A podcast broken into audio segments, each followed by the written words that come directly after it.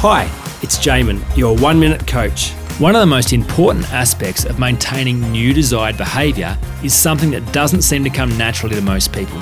Have you ever been to SeaWorld and watched the dolphins jump through hoops?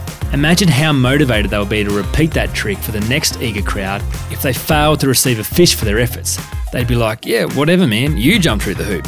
Now, it's not uncommon for people to push themselves really hard, anticipating how great it will feel to complete a task, yet when they finally do, the overwhelming emotion is more about relief than celebration. Okay, great, that's over. Now what's next?